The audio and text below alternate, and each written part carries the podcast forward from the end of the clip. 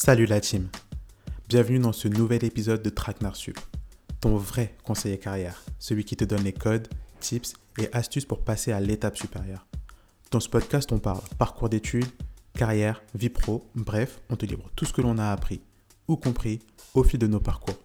Moi, c'est Julien, je suis avec Adama et Nasurdine et Nas, et à nous trois, on a des dizaines d'années d'expérience à te partager. Maintenant, installe-toi bien, prends des notes et applique nos conseils pour esquiver les traquenards qui t'attendent. Let's go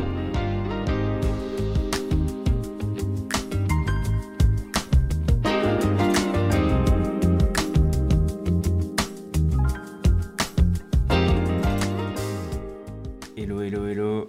Comment ça va autour de la table? La forme? Yes, ça va, ça va et vous? Très bien, merci. Ça va bien, merci pour cette entrée euh, ultra énergisée. je sens qu'on va, on va y aller petit à petit. Mais euh, en tout cas, merci, euh, merci d'être là. Aujourd'hui, on voulait parler euh, bah, encore une fois d'un sujet quand même capital, parce que c'est ce qui nous permet de remplir le frigo à la fin du mois. C'est ce qui nous permet de mettre la daronne à l'abri. On va parler de comment bien postuler. Pourquoi? Parce que la plupart d'entre nous, tout simplement, on a des CDI, on a des CDD, on a des stages, des alternances. Demain, ça va être un autre contrat, euh, le contrat, euh, tout ce que vous voulez, mais dans tous les cas, il y a une case à cocher, c'est faut le trouver le taf. Euh, ça peut même être du freelance, on en parlera peut-être dans d'autres épisodes. À chaque fois, je m'engage et puis euh, ça se trouve, on le fera jamais, mais j'ai envie d'en parler, mais c'est pas grave. En tout cas, il y a une case qui est à cocher, c'est il faut trouver un taf à un moment donné. Et ça s'invente pas. Et beaucoup de gens se cassent un peu les, dents dessus. Donc nous, on a euh, quelques, retours d'expérience à apporter. Euh, on a quelques conseils. On pense que c'est une, euh, voilà, c'est une bonne chose de commencer par ça. Je voudrais commencer par donner la parole à Julien. Julien, autour de la table, est un champion, toute catégorie, sur postuler. Pourquoi? Parce que Julien, il faut savoir que sur les six derniers mois, il a eu trois CDI. Vous voyez, vous, vous traversez la rue, vous n'avez même pas un CDI. Julien, en six mois, il en a accumulé trois. Ça tire Donc, Julien- à balles réelles. Julien, explique-nous la recette du succès. Peut-être que Macron et euh, le gouvernement Elisabeth Borne pourront s'inspirer euh, de ta success story. Bah oui, en fait, ce qu'il dit pas Macron, c'est que euh, effectivement, il y a, y a juste à traverser la rue, mais euh, pour traverser la rue, il faut le faire sur, sur le- les, les- bons endroits. Notamment, ça se passe sur LinkedIn, ça se passe dans tes mails, ça se passe sur ton profil, mais aujourd'hui, on va voir exactement euh, comment bien postuler. Donc moi, je vais donner euh, ma petite, mes petites pratiques, entre guillemets. Ouais, pourquoi en six mois, trois tafs? Je vais pas vous donner les, les- détails, mais plutôt comment je fais pour trouver dans ces six mois trois tafs. Donc en fait, parce que j'en ai quitté un. Donc euh, en réalité, euh, si jamais je tombe à quand j'ai trouvé celui-ci en premier, on tombe à il y a bien des années maintenant. Mais euh, une des choses que je constate, c'est que on trouve plus facilement quand on a l'habitude de pratiquer le fait de, postuler, le fait de candidater. Ça veut dire avoir une structure, avoir une démarche cohérente de bout en bout, de sa lettre de motivation juste, jusqu'à son, son entretien physique ou en visio. Et ça, ça demande d'avoir une cohérence dans son profil, dans sa présentation, dans ce que l'on montre. Euh, et, de mon expérience, finalement, ce qui m'aide aujourd'hui à pouvoir trouver du travail aussi rapidement, euh, c'est d'avoir un, un storytelling clair, finalement d'avoir un profil très compréhensible pour un, recruteur. Euh, pour que lorsqu'il puisse voir mon, mon- profil, il puisse très rapidement comprendre où lui-même il peut me situer, où est-ce que moi je me situerais dans son, dans son entreprise, qu'est-ce que je pourrais apporter comme force, etc. Et ensuite, euh, c'est le fait de, pouvoir euh, apprendre en pratiquant. J'ai été consultant dans une ancienne vie, ce qui signifie que ben, à chaque fois qu'on change de, mission, euh, pour vous donner un peu plus d'explications, on est amené à passer d'entretien avec un, de, nouveaux clients. Et ça, pour moi, ça a été extrêmement formateur. Le fait d'être en continu, à l'aise avec son, comme je disais, ben, son profil, son parcours, ses compétences, c'est hyper important. Certainement, parfois on entend parler de bilan de compétences avant de pouvoir euh, entamer une, une, une, candidature, etc. Parce qu'en fait, en amont, c'est très important de, de pouvoir se connaître. Et moi, ben, le fait de pouvoir continuer comme ça, on continue euh, à, avoir des entretiens, ça m'a permis de garder le cap et de, de toujours avoir une, une, bonne connaissance de mon, de mon CV, euh, de ce que je sais faire. Et ça, c'est hyper important pour vous. Ça veut dire que faut pratiquer, faut se connaître. Et un autre point, euh, c'est, comme je disais, ben, déjà apprendre en pratiquant. Ça signifie que parfois, vous allez avoir des entretiens sur lesquels ben, vous n'allez pas, pour un poste qui va parfois pas forcément vous parler. Et ma recommandation, c'est de les faire tous en fait de jamais manquer un seul entretien. Même si à la fin, vous êtes amené à dire non, ça m'intéresse moins, etc. Toujours faire les entretiens parce que euh, c'est toujours comme un match d'entraînement, au pire des cas. Et il faut toujours le prendre pour devenir plus fort lorsque vous allez pouvoir targeter le bon, le bon poste. Mais euh, ouais, ouais, c'est intéressant ce que tu dis.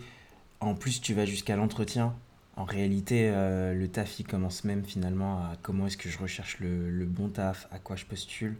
Euh, moi, je voulais juste voilà, terminer sur ce que dit Julien en précisant que voilà, moi, j'ai également été consultant, tout comme Julien. Donc, les entretiens, c'est juste c'est une routine. Donc, ça, c'est quelque chose qu'on va traiter dans le fond. Mais même pour postuler, euh, été de l'autre côté de la barrière, donc j'ai recruté euh, des, personnes aussi à, un moment donné.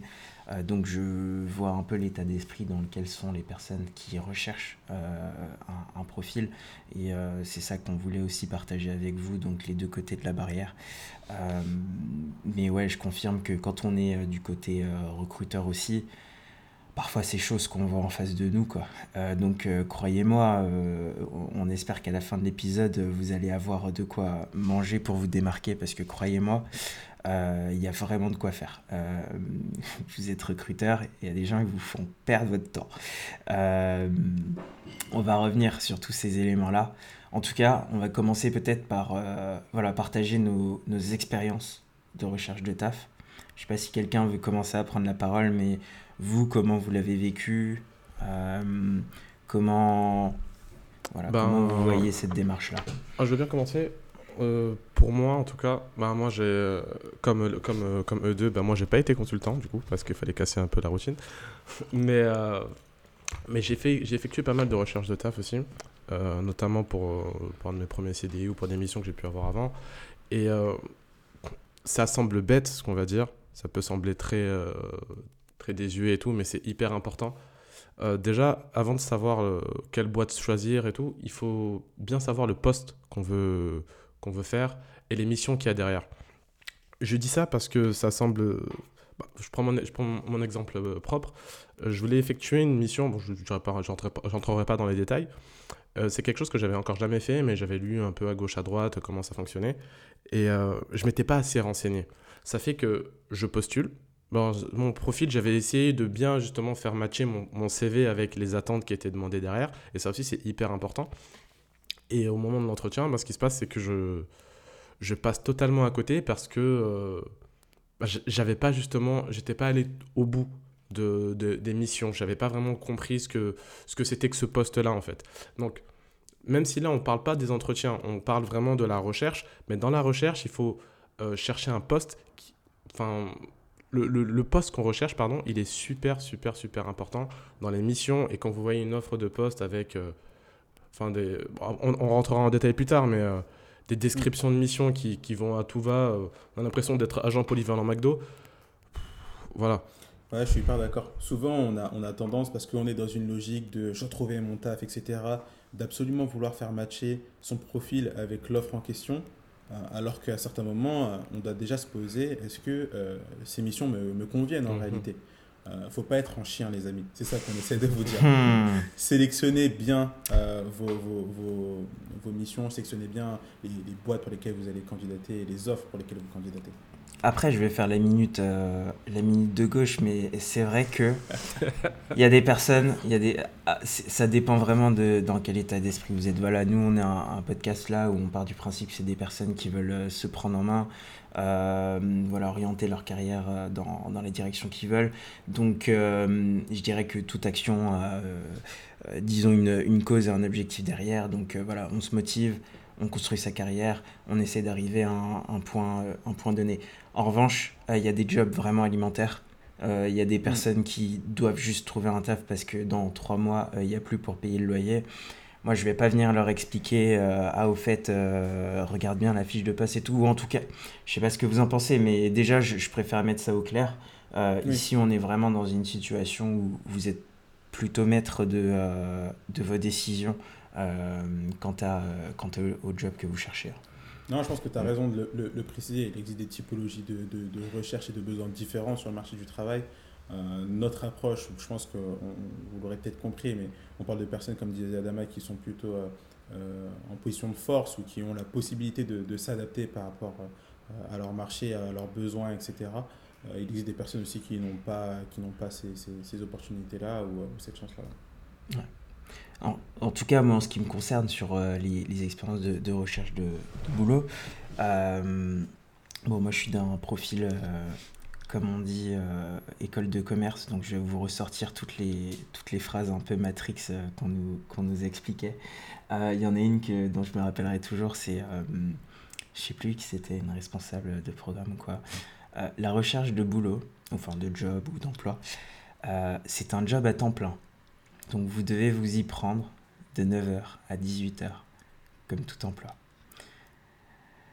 Moi, je vous dis, euh, c'est intéressant sur euh, le papier, mais on sait très bien que ça va pas se passer comme ça. Et je pense que si vous prenez... Euh, en fait, vous imaginez pas qu'une recherche d'emploi, ça je voudrais juste, c'est mon premier message clé, recherche d'emploi, c'est pas juste postuler au sens j'envoie des mails, je poste sur des plateformes, des CV, je reviendrai sur les plateformes. Enfin, c'est vraiment, ça va beaucoup plus loin. C'est activer le réseau, on en parlera. C'est euh, peut-être même euh, avant même que l'entreprise ne fasse passer ou n'ouvre un poste, essayer de déceler qui potentiellement pourra l'ouvrir.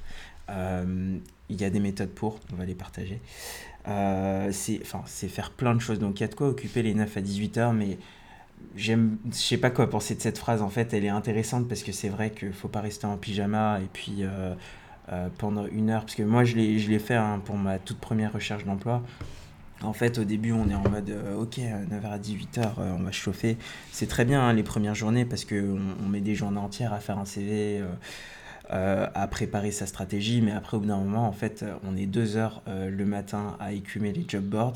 Euh, il y a de moins en moins d'offres nouvelles, on voit toujours les mêmes, et puis ça finit sur FIFA de plus en plus tôt dans la journée. Donc, ouvrez vraiment l'horizon, c'est ma reco. Il n'y a pas que les job boards. en fait, j'ai plus on est vraiment, heureusement, on n'est pas des journalistes. J'ai pas ma carte de journaliste, mais j'ai un chiffre approximatif. Euh, mais je pense que c'est bien 50% des jobs, de toute manière, qui sont cachés. Vous connaissez même pas leur existence. Parce qu'en réalité, euh, ayant été d'ailleurs de, l'autre côté euh, de la barrière, comme je je le disais, n'oubliez jamais que quand un besoin, une entreprise, il y a un besoin. Donc par exemple, je vais prendre bah, la fonction RH. Euh, l'entreprise est en train de croître énormément. Il y a des besoins de recrutement euh, croissants. Euh, là, on se dit, ah mince, il nous faut absolument quelqu'un de supplémentaire comme recruteur en interne. Il y a plusieurs pistes qui s'offrent. soit vous aviez déjà quelqu'un qui va être promu. Donc là, en fait, le job, euh, il vous passe sous le nez. Vous avez beau avoir Master, euh, master 2, Master 3, 5, je sais que ça n'existe pas, mais euh, en RH, de toute manière, vous n'aurez pas le job, vous ne connaîtrez pas son existence. Ensuite, il y a les cooptations. c'est pour ça que je dis, chercher de 9 à 18 heures, c'est aussi envoyer des, ce que j'appelle des bouteilles à la mer. C'est aller sur LinkedIn, demander à des gens qui ont des... Moi, je le fais à froid parfois. Hein. salut, j'ai vu que tu étais dans tel poste. Euh, peut-on prendre 20 minutes pour euh, parler ou peux-tu me coopter euh, Enfin, ça, fonctionne aussi. C'est de la recherche de taf. Si vous connaissez quelqu'un qui est RH et vous, vous sortez d'un master de RH, vous allez voir ce copain, vous prenez la bière, vous lui payez une bière s'il le faut, et vous discutez et vous voyez s'il n'y a pas moyen de moyenner et s'il n'est pas au courant d'offres qui sont là. Donc, très important euh, ce côté euh, activer le réseau. Mais les cooptations, si vous êtes coopté et vous arrivez par cette porte-là, en réalité, euh, vous allez déjà être bien plus respecté. le RH ne va pas vous prendre à froid dans le premier entretien parce que vous avez été coopté, vous avez quand même de manière biaisée un avantage. Donc allez chercher des cooptations également. Il y a le freelancing, Donc le freelancing, parfois en fait, il y a des postes, ils vont être ouverts en freelance parce que l'entreprise, elle réfléchit vraiment en mode, là par exemple, je vous ai... Euh, excusez-moi si je suis un peu long. Euh, l'entreprise, elle vous dit, là j'ai un besoin de recrutement euh, à un moment donné, mais peut-être que la, la, vague, elle va durer deux mois. Il n'y a peut-être pas besoin de s'infliger de recruter un CDI. Bon, ben on va prendre un freelance temporaire, un recruteur externe. donc là aussi, vous voyez pas le job. donc là aussi, posez-vous la question, est-ce que c'est stratégique pour moi de monter ma micro-entreprise, euh, ne serait-ce que temporairement, avoir une expérience, on pourra revenir sur ce sujet-là. Bref, vous voyez bien que, euh, en fait, il y a tellement de, jobs cachés qu'il y a un seul mot, c'est euh, allez dénicher euh, ces offres et euh, démarquez-vous quand, quand, vous les avez. Donc, de toute façon, je pense que tout l'épisode, tout l'épisode, on va parler de, manière de se démarquer. Mais c'est vraiment important à tel point que, et je terminerai sur ça, bah, en fait, j'ai cherché une fois un job dans ma vie et ça a été le premier. Et à partir de là, ça a été que les stratégies dont je suis en train de vous parler, les cooptations, le freelancing, euh, les promotions internes, c'est ça en fait euh, qui vous permet de naviguer euh, avec des moves intéressants plutôt que juste chercher des jobs dans les job boards. Vous n'êtes pas dans une logique de demande. Où vous allez essayer de vous demander un emploi, c'est plutôt ok, moi qu'est-ce que j'ai envie de faire? Et puis là, vous vous positionnez assez stratégiquement, c'est quoi le next move?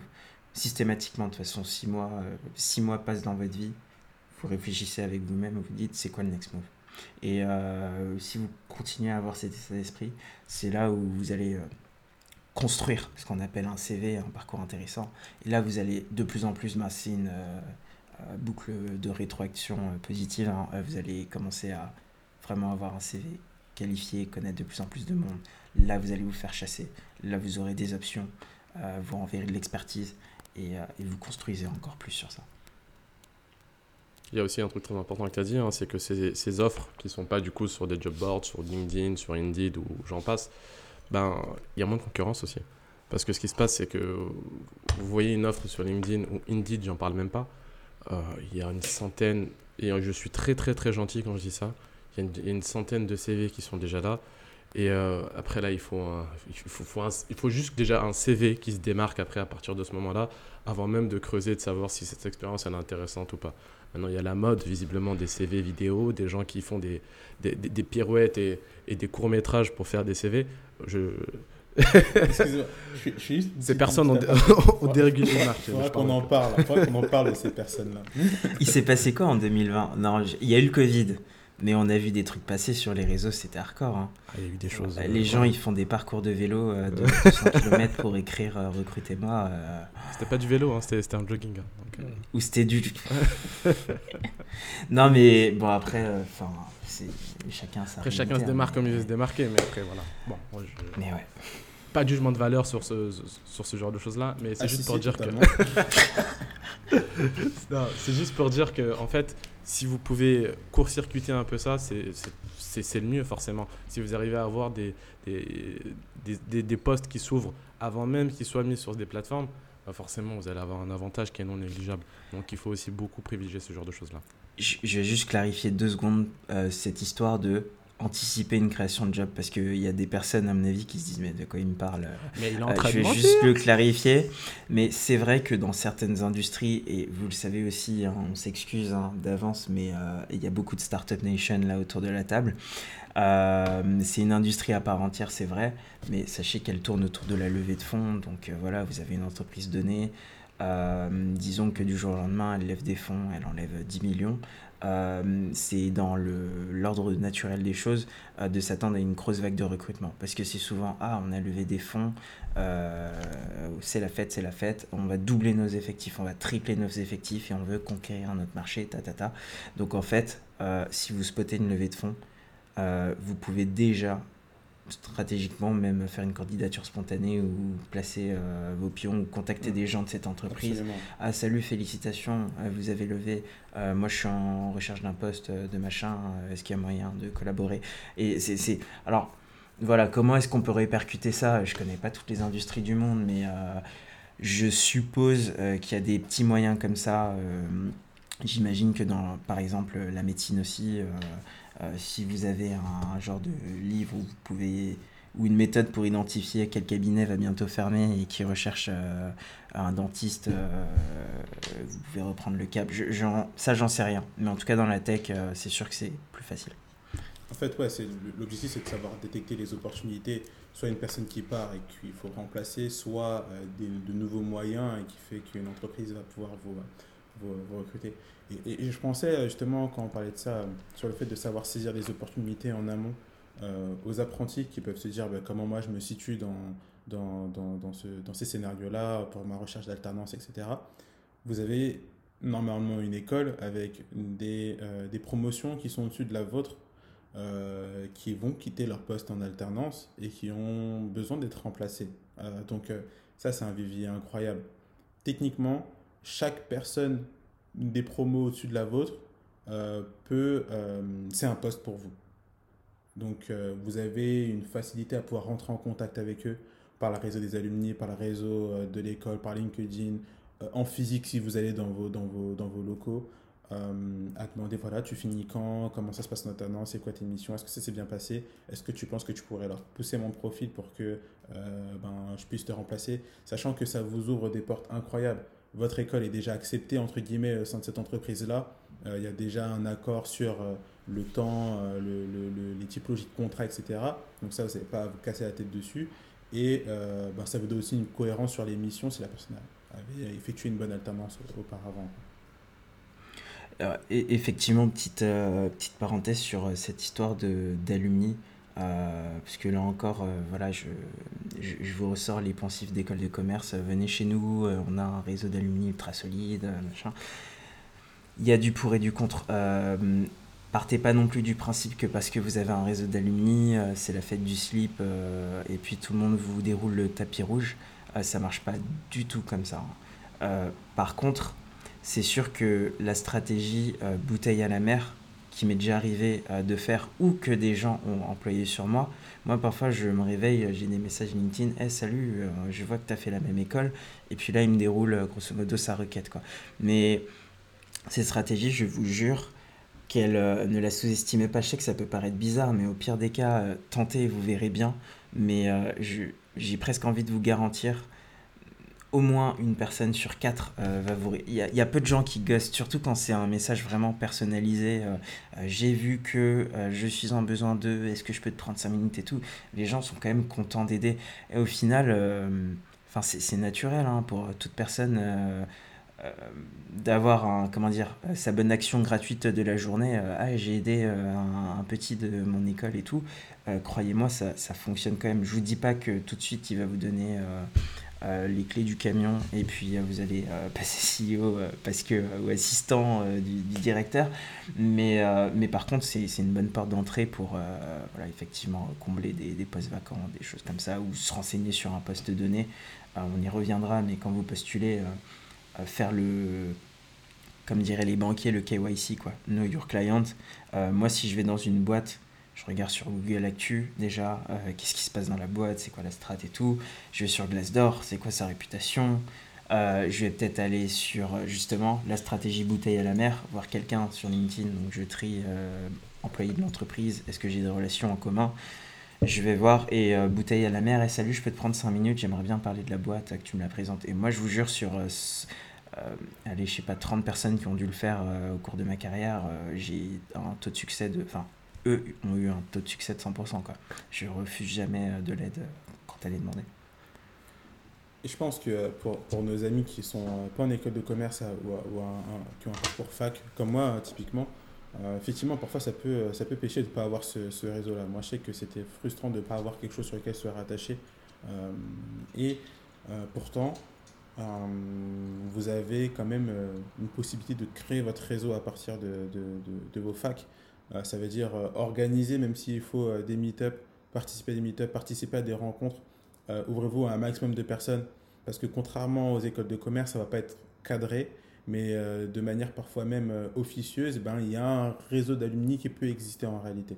Et à vous de, de, de, de, le dénicher, à vous de vous intégrer suffisamment pour pouvoir les repérer, parce que finalement, les gens échangent entre eux, gardent des contacts. Vous avez, j'imagine, contact avec, euh, si vous avez fini vos études, avec des personnes de, de, de, de, vos, vos facs, de vos, de vos DUT, enfin de vos, vos études précédentes. Et, et finalement, ces personnes-là constituent également votre réseau. Donc, soyez en contact avec un maximum de personnes possible parce que, in fine, ça, ça constituera votre réseau après. Non, c'est clair. Après, euh, parce que là, on parlait des écoles de commerce qui ont un réseau d'alumni qui est vraiment plus, plus ou moins bien, bien, bien construit. Mais euh, LinkedIn aide beaucoup. Hein. Il suffit juste de regarder. Euh, parce que si vous êtes en recherche d'une alternance, vous rentrez dans une école, vous tapez le nom de l'école, vous allez trouver des, des gens qui, qui, ont fait cette école-là et vous pouvez leur poser des questions. Moi, je sais que ça m'est déjà arrivé. On m'a posé, c'était même différent, on m'a posé une question sur l'école en elle-même pour savoir si c'était bien ou pas d'y rentrer ben, ça fait toujours plaisir en fait de pouvoir aider autrui. Donc euh, c'est des choses sur lesquelles on fait naturellement, comme, as très, comme tu as très bien dit Adama. Donc faut vraiment pas hésiter de lancer une bouteille à la mer. De, voilà. Parce que des fois on a un peu ce syndrome parisien de genre euh, on n'aime pas aider, mais c'est pas vrai. Donc euh, faut pas faut pas hésiter, on pose la question. De toute façon qu'est-ce que ça vous coûte? Rien du tout, ça vous coûte 5 Pire des cas, vous mangez un vu quoi. Voilà, c'est enfin... Et puis des vues, on va pas vous voir dans la vie. Et c'est pas à toi que j'ai mis un vu. ouais, c'est vrai qu'il ne faut pas trop avoir d'ego hein, ouais, ça, c'est candidature. C'est ça, ça prend. Euh, et, moi, je voulais juste terminer. Peut-être après, on pourra enchaîner sur les, je dirais les red flags. Euh, quand est-ce qu'on doit se méfier euh, pour postuler Il y a quelques petits traquenards à, à spotter quand même. mais moi, je voulais voilà terminer en disant vraiment voilà, là c'est le message de la personne qui a fait un peu de, recrutement pour le peu. Euh, ne soyez jamais un, mendiant euh, du taf. Je m'explique. Euh, là, vous voyez, d'ailleurs, on, a commencé sur comment postuler, on a parlé un peu de job board, mais au final, on a surtout parlé de activer son réseau, parler à des gens, ta ta ta ta ta, toutes les stratégies pour se démarquer et tout. Parce que c'est important de savoir où on veut aller, mais surtout, surtout dans l'état d'esprit que vous avez, s'il vous plaît, n'oubliez jamais que si je reprends les cours d'économie, euh, l'offre d'emploi, c'est vous, et la demande, c'est l'entreprise. Euh, pour ceux qui n'auraient pas fait de macroéconomie. Euh, donc c'est vous l'offre et je vous jure qu'une entreprise qui a un besoin, là je vous ai dit par exemple, elle sait qu'elle doit tripler d'effectifs. Bah, je reprends l'exemple de la startup qui a levé. quand on vous dit on va tripler d'effectifs en six mois ou en un an, votre RH il transpire et il dort pas parce qu'il euh, sait que lui, il est encore seul. Donc je peux vous dire que la personne, euh, quand le, dans le job board, vous avez l'offre RH pour telle boîte, telle startup qui vient de lever, euh, vous avez déjà une balle dans votre camp qui est qu'ils ils ont réellement besoin de ça. Ils ont réellement besoin de vous. Et je pense que la plupart des, des gens, et je le comprends, hein, surtout en fonction de, du contexte économique dans lequel on est, on, on enchaîne tellement entre périodes un peu difficiles et périodes plus ou moins de relance, mais euh, dans la plupart des périodes, on est en mode putain, il me faut vraiment staff et tout. Mais croyez-moi, l'entreprise, elle a encore plus besoin de vous. Quoi. Donc, euh, vraiment, euh, ça, ça va beaucoup jouer sur l'entretien et la posture aussi, dont on parlera plus tard. Mais si un poste est sur un job board, c'est que l'entreprise est déjà, entre guillemets, désespérée. Parce que ça veut dire, ça veut dire qu'elle n'a pas trouvé un interne. Ça veut dire qu'un freelance c'était trop cher. Ça veut dire qu'il n'y a eu personne euh, pour avoir euh, la promotion et prendre le. Je vous jure que quand c'est sur un job board, vous avez déjà la balle qui est dans votre camp. Profitez-en. Euh, et gardez ça en tête et gardez votre posture, mettez-vous en valeur. Voilà. Mm. ouais. Un autre élément justement qui peut aider à garder cette posture-là, c'est de toujours réfléchir en mode 50-50 il y a 50% de l'entreprise qui va, enfin du, du, temps entre guillemets qui va être dédié pour l'entreprise à, à, voir si mon profil leur correspond. Et moi aussi, 50% de l'autre partie qui va être d'identifier si cette entreprise euh, me convient. Ne vous dites pas simplement euh, que voilà, moi je suis à, 100% à disposition de cette entreprise-là, je m'offre entièrement euh, et que c'est toutes les cartes sont dans les mains de l'entreprise. Non, c'est un, un, échange réellement, une position vraiment partagée et chacun doit identifier, repérer, euh, analyser l'autre et euh, vous devez aussi regarder si c'est un environnement dans lequel vous vous sentirez bien finalement. Et déjà en remettant ça, ça, ça, ça rééquilibre un peu le jeu, de se dire que tout n'est pas dans les mains d'un seul acteur. Ouais, c'est surtout, comme tu le dis, c'est une question d'état d'esprit. De comprendre que. Parce que c'est vrai que c'est très compliqué à, assimiler ça au début parce que quand on cherche un travail, on, veut, on veut un travail, du coup on se dit quoi, il faut qu'ils me prennent, il faut, il faut, il faut. Alors que ça marche vraiment, vraiment, vraiment dans les deux sens. C'est un échange, un travail. Euh, on te, on te paye pas pour rien en fait. Hein. On, on vous paye pas parce que vous êtes gentil, on vous paye parce qu'on a besoin de vous. Donc il y a même des choses qu'il faut aller un peu plus loin, c'est-à-dire vous avez des périodes d'essai. Les périodes d'essai, ça marche dans les deux sens. C'est pas uniquement l'entreprise qui vous teste, c'est vous qui testez l'entreprise. Donc si vous regardez dans le contrat dans une période d'essai, l'employé peut aussi partir en fait. Ça marche pas que dans un sens. Et il faut pouvoir changer cet état d'esprit-là et de dire que on n'est pas en, en, chien, comme on dit, mais euh, c'est vraiment un échange. Et donc euh, à partir de, à partir de ce moment-là, c'est là où on peut être un peu plus regardant sur l'émission, être un peu plus regardant sur l'entreprise, sur l'état qu'il y a dans l'entreprise. Parce que je, vous le dis très honnêtement, ça ne fait plaisir à personne de travailler dans une boîte euh, où l'ambiance n'est pas du tout en adéquation avec ce qu'on aime, le, poste il fait pas plaisir, juste parce que c'est bon, j'ai réussi à trouver un travail et tout. Enfin, je pense qu'on est passé à un cadre, un, stade au-dessus, enfin un stade euh, sur next level, on va dire, où on n'est plus là simplement pour travailler et gagner son argent, on est là aussi pour ben, vivre de manière, euh, enfin vivre sa vie professionnelle de la bonne manière, c'est-à-dire une, manière saine, trouver du sens. Donc il y, a des, il y, a, ce genre de choses-là à activer et il faut faire ce switch mentalement à mes yeux. De, enfin on n'est pas juste demandeur en fait d'un travail, ça marche dans les deux sens et comme vous l'avez très bien dit, l'entreprise a plus besoin de vous que l'inverse. S'ils n'avaient pas besoin, ils vous auraient, auraient pas mis d'offre. Hein. Mm. Et euh, après je, je, termine sur ça, mais pour vous dire que euh, c'est un truc très très très bateau, mais euh, je sais pas, je dis n'importe quoi, on vous paye 2000 euros. Euh, dites-vous que l'entreprise, elle, en en paye deux, trois fois plus. Donc, vous regardez les montants qui sont, les montants qui sont mis. S'ils avaient le choix de ne pas mettre ces montants-là, ils les auraient pas mis. S'ils les mettent, c'est qu'il y a un réel, réel, réel besoin. Et donc, euh, il ne faut surtout pas se diminuer dans ce, dans ce genre de situation-là. Ok. Merci pour les, partages d'expérience. Donc, euh, ouais, on, va s'arrêter là temporairement et puis on va enchaîner sur euh, l'endroit le peut-être plus pimenté les red flags. Les red flags. Les, les traquenards. Quand est-ce qu'on doit se méfier? Euh, Quel piège on doit éviter dans, dans la recherche de job? Moi, je vais commencer par un ultra basique, mais parce que je. Alors, ça, Dieu sait que quand tu cherches un stage en plus, confronté à ça. Oh, les plateformes. Les plateformes où tu déposes des CV.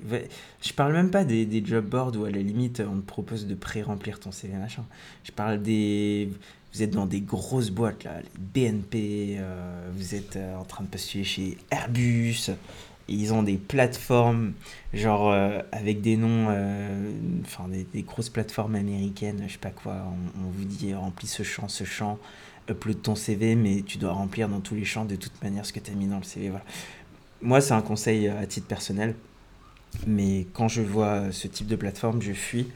C'est même pas une, une question que j'ai le luxe de fuir, hein, mais si vous êtes rationnel, deux minutes, euh, un, opacité totale sur euh, ce qui arrive à votre... Parce que souvent d'ailleurs, alors moi j'ai déjà postulé à ce genre de plateforme, vous recevez parfois un an et demi plus tard.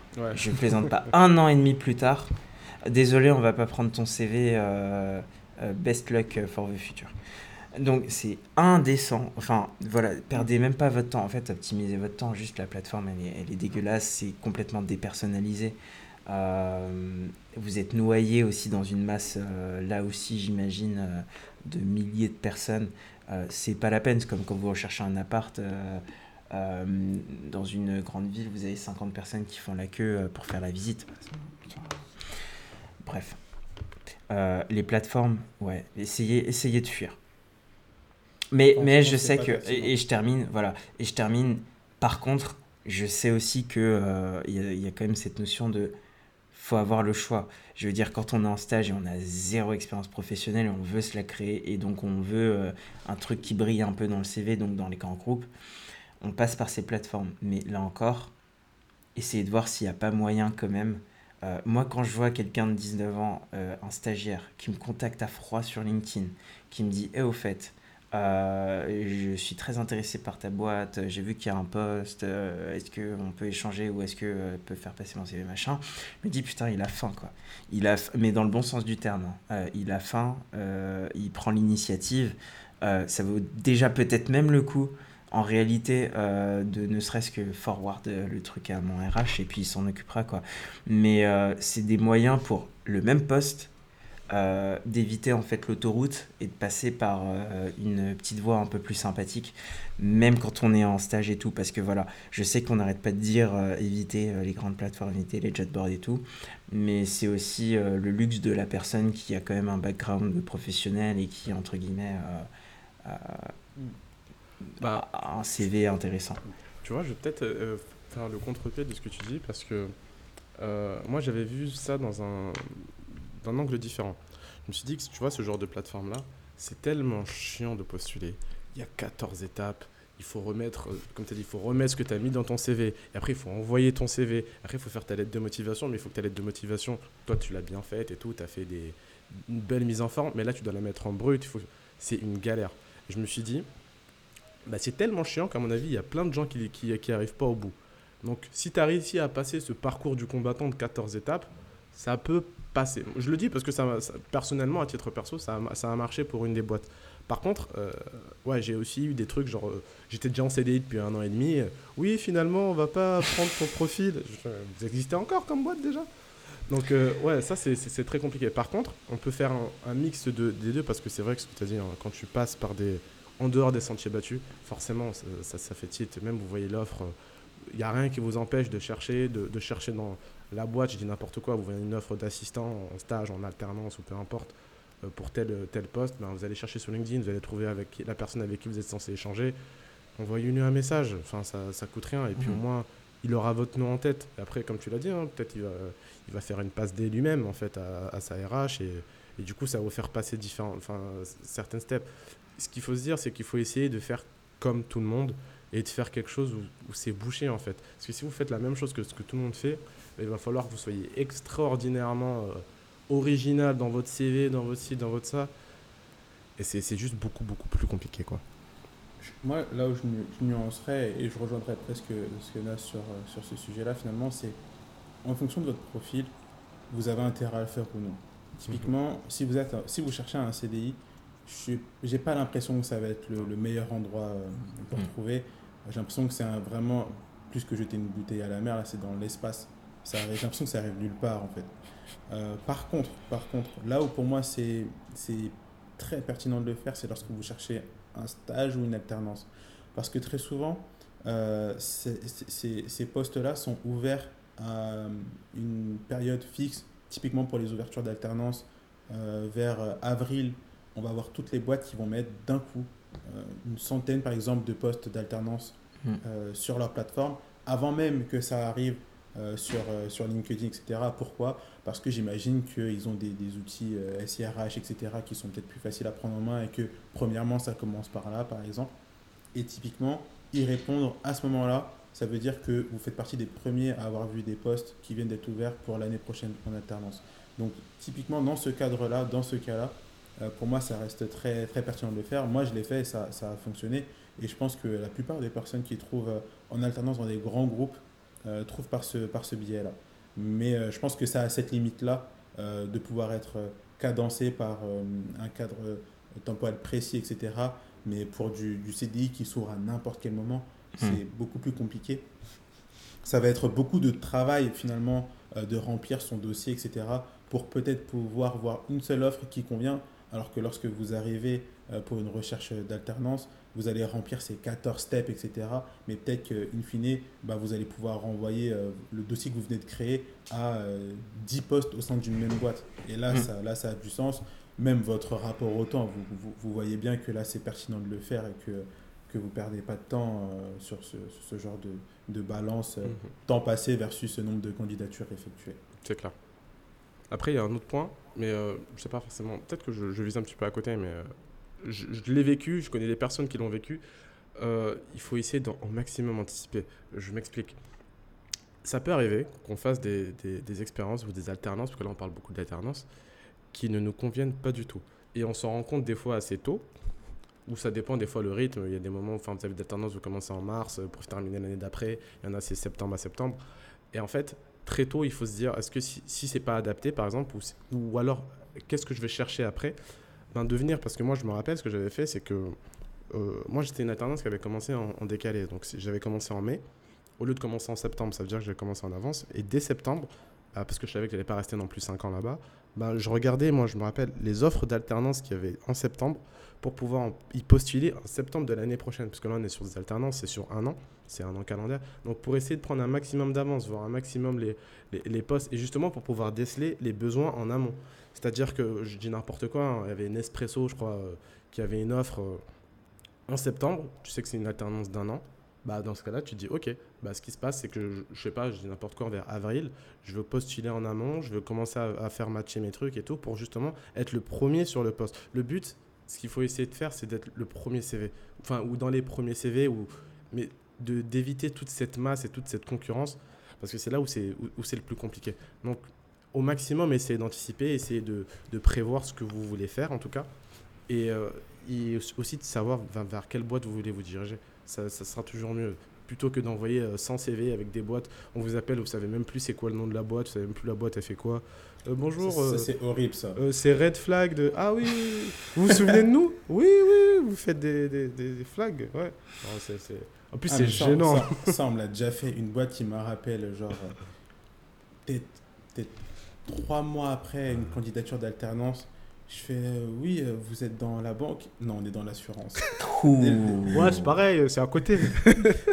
franchement, franchement je crois que j'avais déjà trouvé mon alternance entre temps. Mais vous connaissez le goût du challenge, on va quand même au bout. Voilà, franchement, ça ne servait à rien.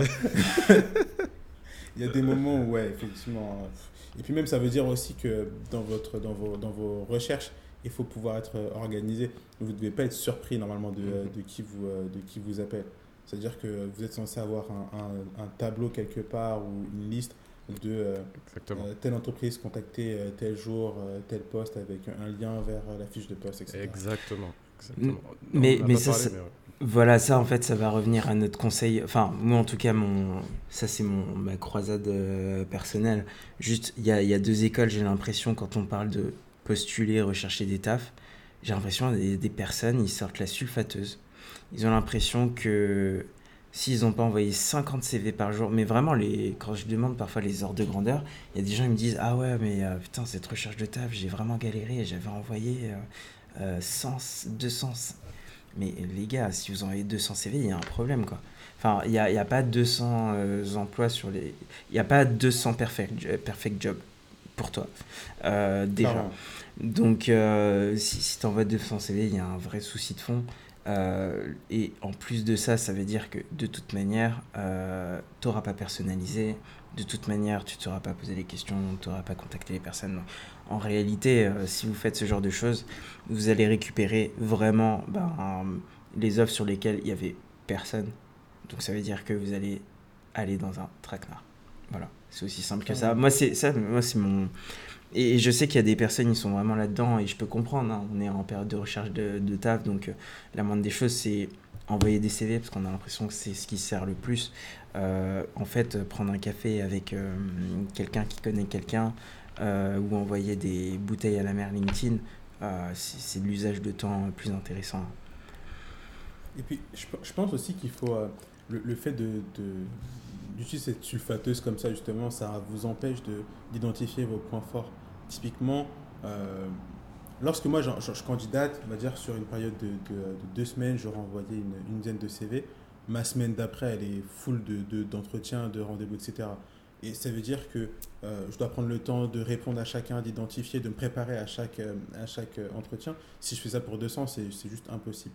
Mais ce que je vois aussi, c'est que j'arrive à identifier pour quelle entreprise ça mord le plus, de savoir pourquoi ça a bien fonctionné, qu'est-ce qui leur a plu sur mon profil, euh, est-ce qu'il y a des éléments que j'ai mis en cohérence entre mon profil et leur poste euh, que je pourrais reprendre dans le sens, euh, pas, pas mot pour mot pour les autres entreprises, mais dans la méthodologie, le fait de savoir s'adapter à, un poste. Et, et faire ça, ça, on peut le faire que si on a une stratégie dans, dans la finesse. quand la candidature de masse, ne marche que pour des, des, des emplois qui justement euh, recrutent en, masse. Euh, typiquement, euh, si vous, vous cherchez un, un, un taf dans la préparation de commandes ou un truc comme ça, on sait que voilà, ça, recrute, ça peut recruter à tour de bras parce qu'il y, a des, y a des besoins de, de ressources humaines très, très, très forts. Et dans ce cas-là, oui, si vous, vous, sulfatez sur ce genre de poste où on a besoin de vos bras, clairement, il faut y aller, il ne faut pas hésiter. Par contre, si la personne qui elle-même émet euh, l'offre prend le temps de rédiger quelque chose parce qu'elles ont un besoin précis, sachez que d'emblée, la méthode de la sulfateuse ne fonctionnera pas pour ce genre de poste. Alors, et sinon, euh, je voulais savoir qu'est-ce que vous pensiez des... Les, moi, c'est un conseil pour rester sur les, je dirais, les traquenards ou les, les choses sur lesquelles il faut se méfier. Les fiches de poste en elles-mêmes, je pense qu'en lisant une fiche de poste, vous avez aussi, euh, croyez-moi, les réponses à vos questions. Euh, plus c'est vague, plus ça pue. Règle numéro 1. Euh, si la fiche de poste ne vous explique pas ce que vous allez faire jour après jour, enfin pas jour après jour, lundi, mardi, hein, mais je veux dire vraiment au moins 10 bullet points sur tu feras, tu feras, tu seras, tu seras responsable de, machin. Si c'est un, tr- un texte très vague, euh, méfiez-vous, méfi- méfiez-vous. Euh, moi j'ai déjà vu des personnes, euh, on va dire des amis en, CDI et tout, ils ont eu le premier, entretien. RH, même après le premier entretien RH, ils avaient, je leur disais, bah tu vas faire quoi alors? J'ai pas trop compris. là ça devient très très très épicé et surtout aussi dans, dans la fiche de poste, la liste des requis longue comme le bras, euh, les précisions sur euh, le salaire, parfois même le lieu de travail et tout, euh, à travail, déterminer selon expérience, euh, machin. Oh, enfin, vous voyez, c'est c'est aussi une relation de, de transparence. euh, Ah, et, et- et les trucs en mode on va co-construire euh, ce, ce, ce job avec vous euh, sur l'émission et tout. Bah, alors, alors voilà, ça c'est quand vous voyez le, je pense le truc, euh, vraiment le vrai fuyer de Gandalf, c'est quand tu lis les phrases, euh, surtout que nous on en a beaucoup euh, dans notre secteur, mais en tout cas faut aimer, parce que nous on a des profils, moi moi je... Moi, ça m'est déjà arrivé de travailler dans des environnements un peu complexes et tout. J'arrive à. Enfin, j'aime ça aussi. C'est le côté consultant. euh, voilà, on s'adapte. Mais si vous n'êtes pas prêt à rentrer dans des environnements un peu chaotiques, sachez que en, euh, langue professionnelle, chaos, on dit euh, environnement mouvant, rapide. Euh, et vous... Donc, vous aurez souvent des trucs du style, voilà, capacité à s'adapter à un environnement mouvant, euh, dans l'ambiguïté, en évolution rapide, ce genre de trucs. Euh, si vous lisez ça, ben après vous aimez ou vous aimez pas. hein. Mais ça veut dire qu'effectivement, il n'y a pas de process, c'est le bordel. Donc soit vous êtes là pour rectifier ça, soit vous allez en payer les frais. Mais voilà, sachez lire la langue, la langue corpo. Ça, je pense qu'il n'y a pas un Larousse du corpo. euh, Il faudrait un, pas un Urban Dictionary, un. Office Dictionary, quoi. Parce qu'il il y a beaucoup de... Il y a beaucoup de trucs comme ça. Ouais, mais ouais, il faut prendre un dico anglais en réalité, mais euh, croyez-moi, si vous savez euh, lire, c'est, on, on critique toujours, toujours le franglais et tout, mais euh, moi je suis quand même, con- enfin, je, voilà, dans, mon métier au quotidien et tout, je suis confronté à ça. Euh, je parle anglais au quotidien, mais enfin littéralement, Euh, mais c'est aussi pas mal de savoir décoder cet anglais. Genre, juste euh, ne fermez pas les yeux en vous retournant, en vous disant Oh, c'est vraiment des, c'est vraiment des cons, euh, ils parlent tous en franglais et tout. Non, mais le franglais, il veut dire des choses. Par exemple, bah là, c'est, je dirais, quelque chose que j'ai entendu récemment. Euh, quand on vous dit euh, Bon, là, euh, sur le futur trimestre ou semestre, on va entrer en mode cost efficiency. Voilà, c'est c'est un exemple, hein. Mais ça, ça, va vous, ça veut dire que les gars, on va se serrer la ceinture, il va y avoir des, des gens qui vont partir. Ouais. C'est juste pour vous dire, même des, des petits termes comme ça, savoir les décoder, très important, et ils vont être souvent reflétés euh, dans, dans la fiche de poste, donc soyez très très très attentifs à ce que vous lisez. C'est pas anecdotique une fiche de poste. euh, Il y a des, bah, c'est un peu la théorie si pour les plus, euh, vous irez sur Google, vous taperez le dog whistle, comme le sifflet à chien. Euh, Il y a des trucs que seuls les chiens peuvent entendre. Bon, bref, je vais pas, j'arrête de nerder. Mais mon point, c'est que c'est du dog whistle, quoi. On, sort des mots-clés ou des buzzwords pour que ceux qui doivent savoir sachent, si j'ai bien conjugué. Donc, euh, soyez, euh, faites partie des personnes qui sont en capacité de savoir. Même si vous avez du recul et vous parlez français comme tout le monde, euh, une fois que la journée est terminée. Et, par rapport aux différents environnements dans lesquels vous pouvez vous, vous trouver, moi j'appuierai aussi sur ça dépend de votre profil. Typiquement, j'encouragerai jamais une personne qui est junior ou dans une recherche d'alternance, etc., à se mettre dans une situation euh, complexe. Vous êtes souvent dans des phases où vous avez besoin de monter en compétences. Et pour moi, ça se fait dans, dans deux environnements. Euh, soit dans un environnement stable, soit dans la difficulté. C'est l'un ou l'autre. Euh, je privilégierais un, un, environnement stable en début de carrière parce que ça permet de, de se structurer, ça permet aussi d'avancer de, de, dans un cadre sain. Après, il y en a qui ont un mindset différent, qui, sont, qui ont une âme parfois d'entrepreneur ou qui sont faits vraiment pour euh, des startups early stage de fou et qui ne vont pas avoir autant de difficultés à, se, à, se, avancer dans ces environnements-là et qui de toutes les façons, s'ils aiment ça, avanceront dans ces, dans ces, dans ces contextes-là toute leur vie. Si jamais vous ne vous, vous sentez pas l'âme d'un entrepreneur, si jamais vous ne vous sentez pas de travailler dans une startup qui peut pivoter du jour au lendemain tout le temps, ben, privilégier plutôt les, euh, il faut privilégier plutôt les, les, les, entreprises stables euh, en termes de poste, hein, j'entends, euh, pour, pour votre début de carrière en tout cas. Je, je, reviens parce que, alors déjà, je, je t'en perds, Julien, je suis désolé, mais tout le monde ne bosse pas en startup. Je, on va pas faire comme si. Mais, effectivement, là où je te rejoins, c'est qu'il y a vraiment, quand on disait en, là, en début d'épisode sur penser au next move, euh, construire intelligemment en fait sa carrière, être acteur en fait et pas être en mode demande de, job. Euh, là où je te rejoins, c'est qu'effectivement, sachez que toutes les études que vous avez faites, ça sert. Ok, ça dépend les études que vous avez faites. On va dire, si vous avez fait des études comme 95% du champ des, des études, ça sert pour le premier job. Je vais expliquer les 5% restants, mais ça sert pour le premier job. Et après, à partir de là, vous êtes en roue libre sur ce que vous voulez faire. Et vous capitalisez sur l'expérience précédente. Parce qu'en fait, un recruteur, à part s'il est vraiment con, il va regarder euh, vos expériences précédentes et vos compétences plus que l'école que vous avez faite. Maintenant, il reste 5% euh, euh, des formations que vous pouvez faire. Mais là, j'étais en train de vraiment mentionner, alors soit les fonctions un peu plus administrées, hein, le médecin et tout, machin, bon, ça. et quoique, même pas. Mais mon point, c'est surtout tous les trucs euh, un peu. Euh, il y a des filières un peu secrètes qu'on vous explique même pas. Hein. Je vais dire, euh, il y a des.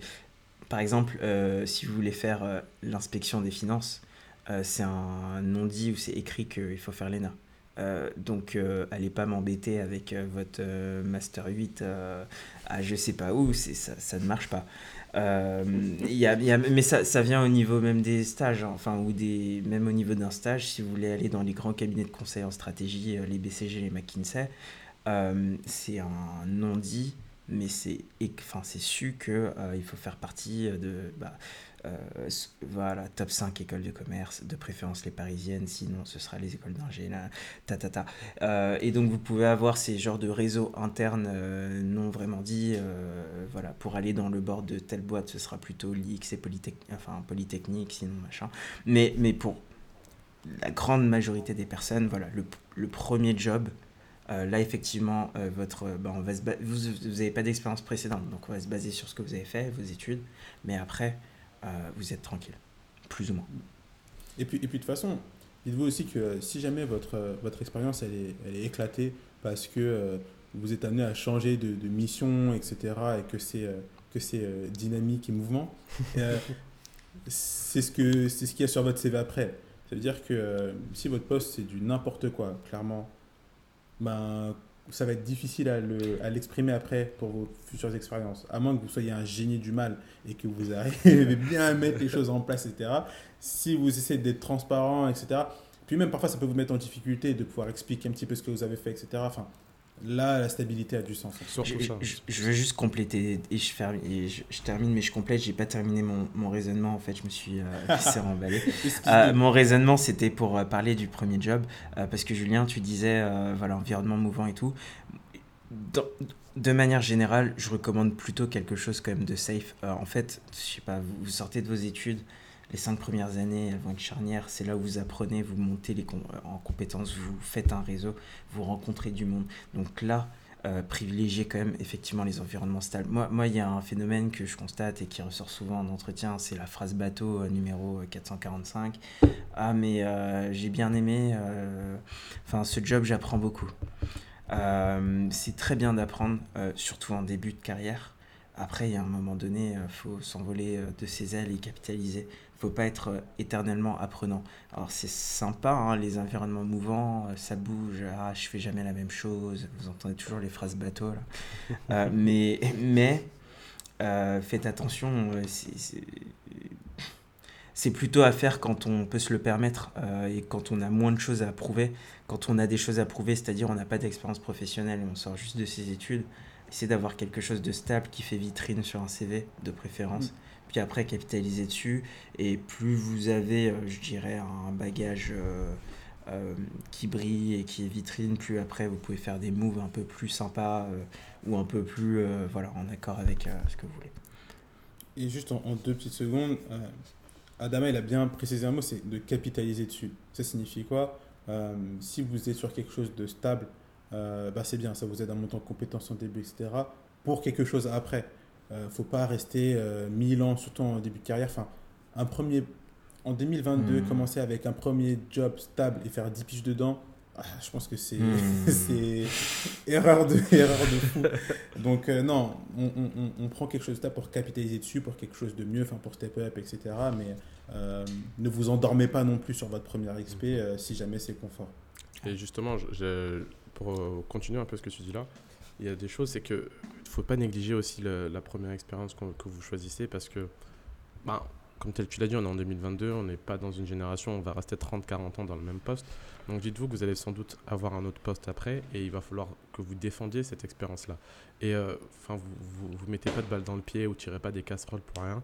Donc cette, euh, sélection d'entreprise, elle est importante, notamment comme on le disait tout à l'heure, hein, au niveau des missions, au niveau de ce genre de choses-là. Donc on vous parlait des red flags, donc euh, les points sur lesquels il faut faire attention, il ne faut pas faut pas vous jeter comme ça dans la gueule du loup, euh, en mode bah, je suis Rambo, euh, je veux, je, veux, je veux gérer tous les problèmes. Ah, si vous voulez, hein, mais il va falloir aller à la salle. Quoi. Donc, euh, c'est très compliqué. Donc, il y a des, comme on le dit, hein, il y a des points sur lesquels il faut être attentif. Comme on le dit, des, des, des fiches de poste à rallonge, et surtout dans les, dans les prérequis. Quand on vous demande de, de, savoir faire ça, si, ça, si, ça, de parler anglais avec une boîte qui parle, qui même pas l'international. Enfin, je, je rebondis, surtout pas oublier, euh, parce que parfois c'est effrayant euh, quand on est, on n'a pas d'expérience précédente et tout, on lit des stages euh, six mois, euh, on nous demande faut être bac plus 5, euh, machin, faut parler cinq langues. Mère Teresa, ça doit être une, dans, une de tes cousines. mais, mais sachez que c'est vraiment une barrière à l'entrée qui est fictive. Parce qu'en fait, n'oubliez jamais l'état d'esprit de quelqu'un. Enfin, le, encore une fois, le RH qui a mis l'offre là-dessus, il est déjà en vraie recherche de quelqu'un parce qu'il n'a pas trouvé en interne et tout. Mais ils vont faire des concessions. Parce que, euh, en fait, au bout d'un mois, deux mois, ils vont. Ah, bizarrement, on trouve personne de 18 ans et qui a bac plus 5 et 2 ans d'XP, c'est bizarre. Euh, donc, ils vont faire des concessions par eux-mêmes. Donc, en fait, vous laissez pas non plus effrayer euh, totalement par les, les, prérequis comme ça. Après, me faites pas dire ce que j'ai pas dit. S'ils ont dit avoir fait du code et connaître le langage Java et vous êtes. voilà. Mais, mais, mais par contre. Si c'est des, des, barrières, un peu nombre d'années d'expérience, genre de choses, tenter. Voilà, tenter. Euh, Moi, j'ai une petite idée là-dessus. Je pense sincèrement que c'est quand on voit ce genre d'offres, etc. Mais je pense que ils essaient d'économiser du temps. Et moi, je pense qu'il y a beaucoup de mauvais copier-coller. Genre euh, euh, de d'annonces où on récupère une brique là, je récupère la présentation d'entreprise ici et je reprends les avantages de l'entreprise ici. Euh, je reprends des minimums de prérequis sur un poste de type, je sais pas quoi, et d'avoir une grille, etc. Et je pense qu'à la fin, parfois, ça concocte une sorte de, ben, de, de, fiche de poste un peu bizarre, et où il peut y avoir ce genre d'aberration entre le profil demandé, le nombre d'années d'expérience, etc. Et je pense qu'en fait, il ne faut pas s'arrêter dessus. Je pense pas qu'ils ont vraiment pris le temps de dire, on recherche quelqu'un qui sort d'école et qui a, qui a, 10, 10 d'expérience. Alors, si tu veux vraiment rentrer dans la matrice, mais je pense qu'on va, on va à un moment donné inviter une personne RH, hein, mais faut, s'il vous plaît, de toute façon, quoi que vous fassiez, mettez-vous dans la peau de la personne en face et connaissez les process. Une personne fonction RH, comment ça se passe? C'est la personne du métier. Donc par exemple, s'il faut recruter des gens, des commerciaux, c'est le chef, le directeur commercial qui va dire à la RH, au fait, il m'en faut 5, je te laisse prendre en charge le truc la personne du RH ne, connaissait, ne connaît pas nécessairement en fait mhm. le métier. Encore là, je suis gentil, j'ai pris commercial. Hein. Euh, j'aurais pu prendre développeur, j'aurais pu prendre euh, physicien, machin, je sais pas. Mais sur les métiers très techniques comme ça, en fait, euh, la personne RH, elle fait de son mieux, hein. mais surtout si c'est pas des RH spécialisés, alors ça devient difficile de monter une fiche de poste. Donc au mieux, c'est le directeur euh, du SI, système d'information, euh, qui vous donne la fiche de poste ou qui la rédige. Souvent, il n'a pas le temps, il a la flemme. Il va vous faire un truc un peu basique. Euh, vous allez devoir compléter, bricoler. Donc, en fait, ça fait des fiches de poste. Vous êtes là. ça se trouve, personne n'avait demandé de connaître tel langage et ça a été mis quand même. Enfin, donc, voilà. C'est pour ça, vous vous arrêtez pas totalement non plus à ça. envoyez juste les signaux sur votre CV. Répondez en fait à la fiche de poste. Votre euh, CV ou lettre de motif doit juste répondre aux signaux qui ont été envoyés. Vous voyez que tel langage est parlé, répondez dans le CV et montrez euh, l'expérience où vous avez fait ce langage ou vos études, machin, tac, tac, tac. C'est que du ping-pong euh, et du on répond aussi flèche chien mm. dont je parlais.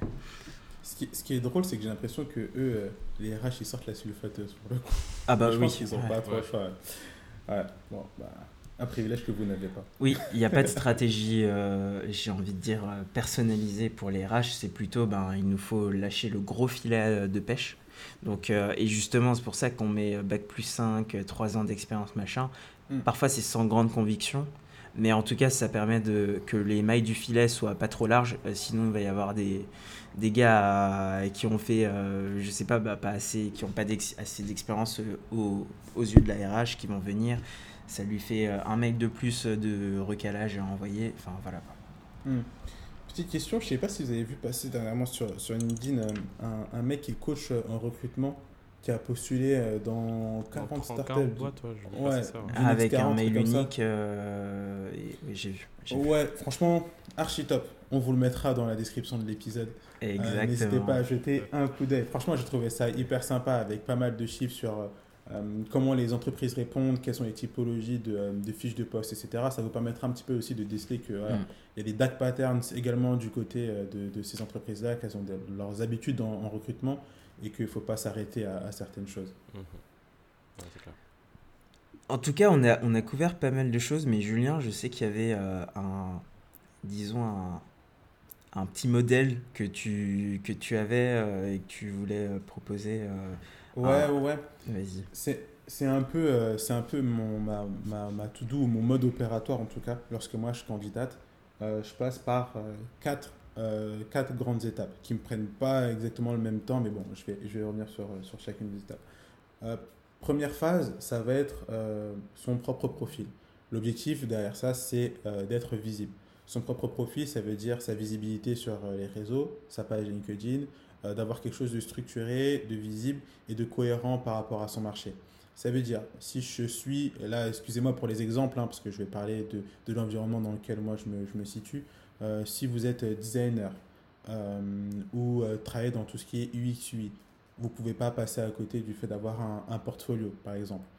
si vous êtes un dev, vous allez peut-être avoir des projets sur lesquels vous avez travaillé, ou à nouveau même un, un portfolio, etc. Donc, euh, constituer aussi votre profil, ça veut dire ça, être capable de mettre en avant euh, ce que vous avez déjà réalisé dans le, passé pour que ça puisse être euh, visible. si jamais vous n'êtes pas dans, ce, dans, cette typologie de personnes-là, vous avez toujours une manière de vous mettre en avant. Donc ça peut être justement comme je disais à travers vos profils LinkedIn, mais ça peut être ailleurs. Parfait. Par exemple, vous pouvez avoir un, Twitter sur lequel vous parlez de tech ou de d'environnement, si vous êtes dans, dans, dans, le domaine médical par exemple, euh, d'études sur lesquelles vous, que, vous avez pu voir passer, etc. Enfin, montrer que vous vous intéressez. Le but à ce niveau-là, c'est d'être euh, visible. Deuxième phase, ça va être sa candidature. Là, pour moi, ce qui est important, c'est euh, le ciblage. On a parlé dans un premier temps de tout ce qui était les sulfateuses, etc. Là, on va vraiment être dans une logique de, de, de, finesse. L'objectif, là, c'est d'être vraiment vu. Ok Premièrement, être visible. Maintenant, il faut être vu. Ça veut dire que pour être vu, il faut que je sois pertinent, il faut que je sois cohérent euh, par rapport à la fiche de poste. Ça veut dire que euh, lorsque euh, le titre du poste, ça va être technicien en je sais pas quoi, le nom de votre CV, enfin après votre, après votre nom, prénom, il faut qu'il y ait ces mêmes éléments. Il faut que ça soit pertinent. Faciliter un maximum le travail du recruteur derrière. Il faut que pour lui, ça puisse être clair comme de l'eau de roche. Il faut qu'il puisse se dire Ah, mais ce mec-là, il était fait pour nous, tout simplement. ensuite, après être vu, mais il va falloir être entendu. Et ça, ça se passe euh, au moment de l'entretien. À ce moment-là, il faut être hyper, euh, comment dire, décisif. Et ça passe par quoi? Ça passe par la pertinence de euh, ce, que vous allez, ce que vous allez pouvoir apporter. Très souvent, lorsqu'on n'est pas à l'aise avec son profil ou lorsqu'on vient de commencer, on va avoir tendance à vouloir combler des trous, on va vouloir gonfler certaines expériences avec des éléments qui sont parfois peu pertinents pour le, poste il faut essayer d'être toujours le plus euh, direct. Dites-vous qu'à chaque fois que vous prononcez une phrase derrière, imaginez-vous le recruteur en train de se dire, suite à cette phrase-là, je coche telle chose parce qu'il euh, y a telle compétence qui a été validée. C'est pas tout le temps possible, mais l'objectif derrière, c'est de toujours être pertinent. Chaque phrase doit servir à quelque chose, c'est ça que je veux dire par là. Après cet entretien-là, où on a montré qu'on était euh, l'homme, l'homme ou la femme idéale pour le poste, le mail de remerciement ça peut être l'impression d'être de, de, passer pour le lèche-bot ou je ne sais quoi, mais après être entendu, pour moi, il faut qu'on puisse se souvenir de vous, encore une fois. C'est vraiment, je marque mon coup de tampon, j'ai donné une bonne impression et je finis propre jusqu'à la fin. Ce mail de remerciement, il est aussi l'occasion pour vous de redire ce qui vous a plu euh, dans le poste, pourquoi vous êtes motivé et pourquoi vous pensez que vous êtes encore euh, un bon candidat. Faites-le avec les formes euh, et adapté à l'environnement si vous êtes dans un environnement grosse boîte, etc., euh, je pense qu'il y a certains codes qui vont aussi appliquer. Si jamais vous êtes dans un environnement startup, peut-être montrer que vous êtes plus friendly, entre guillemets, pour l'anglicisme, mais ça marche aussi. des points d'exclamation, des emojis. Désolé pour la caricature, mais ça peut être pertinent de fou dans un environnement et rédhibitoire dans l'autre. Donc voilà, c'est encore un moment où vous pouvez montrer comment vous pouvez vous adapter et comment on peut se souvenir de vous par rapport à un écosystème donné. C'était mes, c'était mes différentes phases. Merci, c'est propre, euh, c'est propre comme, euh, comme modèle. Euh, comme peut-être parole de, de, conclusion, puisque ça fait, ça fait à peu près une heure qu'on est sur le sujet. chacun un mot de la fin. Moi, mon mot de la fin, ça va être voilà, soyez vraiment dans une démarche. N'oubliez jamais que c'est vous l'offre. c'est pas, c'est pas l'entreprise. Donc ne quémandez pas. Euh, faites des moves intéressants, ne sulfatez pas juste dans la mesure où vous pouvez vous le permettre. Ne sulfatez pas juste pour avoir le premier job qui tombe. Euh, pensez à faire des moves. Et euh, voilà, c'est penser stratégiquement comment je me démarque, comment je peux éviter les job boards, la masse, etc. et je terminerai en disant que c'est aussi une logique continue. On n'en a pas trop parlé. Là, on est vraiment en mode quand je cherche un taf, euh, alors il faut faire. Mais j'aimerais quand même euh, préciser que euh, quand vous êtes employé, déjà, ça ne s'arrête pas là. Hein. Sinon, ça se saurait et on n'aurait qu'un seul job dans la vie. Donc, restez à l'écoute quand même. Bon, j'aime pas trop ce terme, c'est un peu cliché. Restez à l'écoute du marché, mais bon. S'il y a des offres qui passent, qui vous intéressent, si. voilà. Faites un bilan avec vous tous les six mois, au cas où j'en suis. Est-ce que j'aime le, le poste Est-ce qu'il n'y a pas d'autres trucs qui pourraient être intéressants Et donc, il faut toujours être prêt à repostuler ou à refaire ces moves-là, contacter des gens. Voilà. Donc, euh, voilà pour moi. Moi, mon tip, ça serait de, de toujours être euh, au contrôle. Euh, Adama parlait de, de, de, stratégie. Je pense que euh, dans votre candidature, vous devez toujours être au contrôle. Ça doit toujours s'inscrire dans un projet long terme, entre guillemets. sachant, lorsque vous candidatez, dites-vous que potentiellement, ce poste-là, ça sera un jour le tremplin pour un autre. Est-ce que c'est un vrai tremplin ou est-ce que c'est un gouffre? Il euh, faut vraiment réfléchir à cela. Pour moi, la candidature, c'est vraiment au moment, mm, ça se joue même au, tout début, au moment où on se dit, est-ce que je suis fait pour cette offre-là ou non? Et parfois, euh, lorsque vous vous sentez bien par rapport à une offre, c'est que vous-même, vous arrivez à identifier ben, des, des, euh, la cohérence entre votre propre profil et le besoin du, du, du, du recruteur. Et là, vous voyez qu'il y a peut-être une, une, synergie à faire. Ça, moi, ça m'est déjà arrivé, par exemple, que je fasse une, euh, une alternance, par exemple, euh, et que euh, j'en cherche une autre, et je me rends compte que cette, ce poste-là me plaît, je, m'y vois bien, et quand je fais le parallèle entre ce que j'ai vu déjà dans mes précédentes missions et ce qui est demandé, euh, je sens qu'il y a un- il y a une vraie connexion et que je vais après pouvoir en apprendre plus. Et finalement, c'est ce que cherche également le recruteur. Je cherche une personne qui a déjà vu certains éléments et qui pourra peut-être progresser euh, dans ce domaine-là. Ça vaut mille fois plus le coup d'être dans, cette- dans, dans, dans ce contexte-là pour vous et pour le recruteur. Quand ça doit se faire, quand ça doit bien matcher, ça le fera naturellement, entre guillemets. Il y a rarement besoin de, de, de d'enfoncer réellement des portes et de faire du forcing pour adapter. Soit vous êtes généralement fait pour un environnement, soit non. Et si jamais on fait du forcing, ça peut créer pour la, par la suite des, des problèmes de, de cohérence sur votre expérience. Ça peut, ne, ça peut amener à des fins de période d'essai, par exemple, hein, simplement. C'est une perte de temps pour vous, c'est une perte de temps pour le recruteur. Donc, dans tous les cas, vous avez intérêt à ce que les choses soient, euh, soient bien euh, cohérentes par rapport à votre profil, par rapport à votre projet professionnel. Yes. Euh, moi, du coup, le mot de la fin, ce que je pourrais dire, c'est euh, garder vraiment en tête que c'est un échange, que vous n'êtes pas euh, un mendiant, que c'est vraiment un échange en 50-50. Et donc, de ce fait-là, faut pas. Enfin, c'est un peu bizarre de dire ça comme ça, mais il faut quand même avoir des exigences. faut pas juste prendre la première offre, le premier qui vous a dit oui, ah, c'est super, c'est génial. Non. Euh, Il faut vous demander, faut, comme on a dit, il faut réfléchir au next move. C'est quoi les, c'est quoi les, c'est quoi les trucs d'après? Si je vais là, là, c'est un bourbier. Comment je vais faire pour m'en sortir? En fait, euh, raisonnez et dites-vous que ce que vous faites là, vous le faites pour vous. Et quelle personne vous voulez être, quelle personne, pro- professionnellement parlant, vous avez envie de devenir. Et en fonction de ça, vous, allez voir que du coup, cette histoire de sulfateuse, là, d'envoyer 200 CV, ça sert à rien du tout. Par contre, les 5 CV que vous allez envoyer, votre candidature, elle va être tellement personnalisée, elle va, être va avoir un impact, en fait. Parce que c'est la boîte que vous voulez, c'est les missions que vous voulez faire, et ça va se ressentir. Donc, dites-vous juste que c'est ça le plus important, il faut être sélectif, en fait. Il faut être sélectif, il faut savoir dans quelle boîte et dans quelle, quelle mission j'ai envie de faire. Et là, ça peut faire un déclic pour le reste de, de, de- de votre recherche. Merci à tous pour cette belle discussion. On va s'arrêter ici. Euh, on espère que ça vous aura plu. On a hâte d'écouter vos retours. Euh, on vous mettra en description tous les éléments, tous les chiffres, tous les euh, également un lien vers peut-être la boîte à outils qu'on mettra à disposition pour, vous dépanner. Et sur ce, je vous dis retrouvez-nous sur les réseaux Tracknersup et au prochain épisode. Ciao. Ciao. Allez, ciao.